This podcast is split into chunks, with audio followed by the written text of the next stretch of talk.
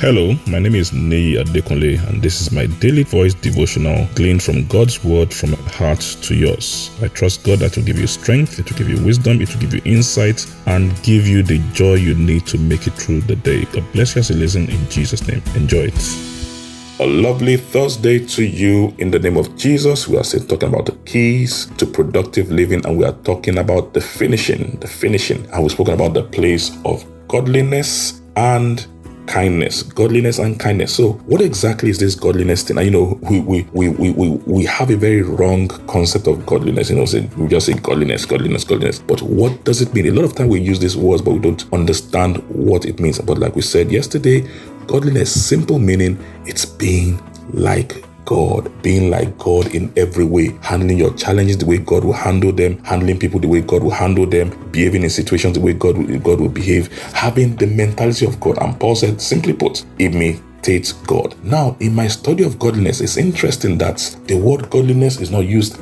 any time at all in the Old Testament and not even in the Gospels, not using the Old Testament and not using the Gospel. And I began to wonder why. Then it struck me because you cannot be godly without the Holy Spirit. Without the Holy Spirit, we cannot be godly. And the only people that have experienced the life of the Holy Spirit inside of them are those of us who have experienced the new birth. So the places where you see references to godliness is when you get into the epistle where Paul began to talk about the new birth experience. And Jesus put it this way in John chapter 20 and verse 21, John 20, 21 in the modern King James Version. And let's read 20 and 20, 20 21 and 22. Then Jesus said to them again, Peace be to you. As my Father has sent me, even so I'm sending you. And when he said this to them, he breathed on them and said to them, Receive the Holy Spirit.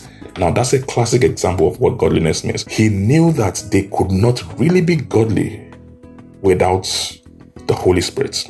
So he said, You know what? I'm going.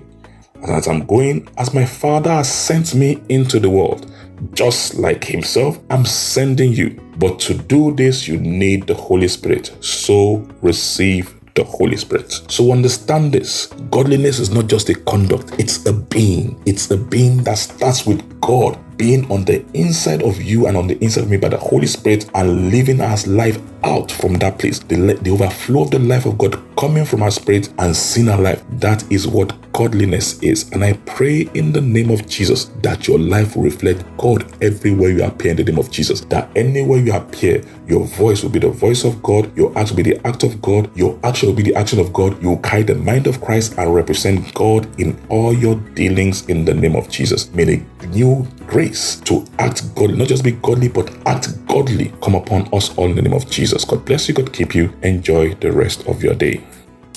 I'm sure today's message has been a blessing to you. Our prayer is that the Word of God will produce in your life and bring great results for you in the name of Jesus. You can reach us on any of our following platforms. Our email address is dvd with at at gmail.com. On Instagram and Twitter, you can reach us at Daily Voice Devotional. Our Facebook page, Pastor Nee Adekunle. Telephone plus 234 814 661 9905. Only SMS and WhatsApp message, please. Thank you very much. God bless you and have a lovely day.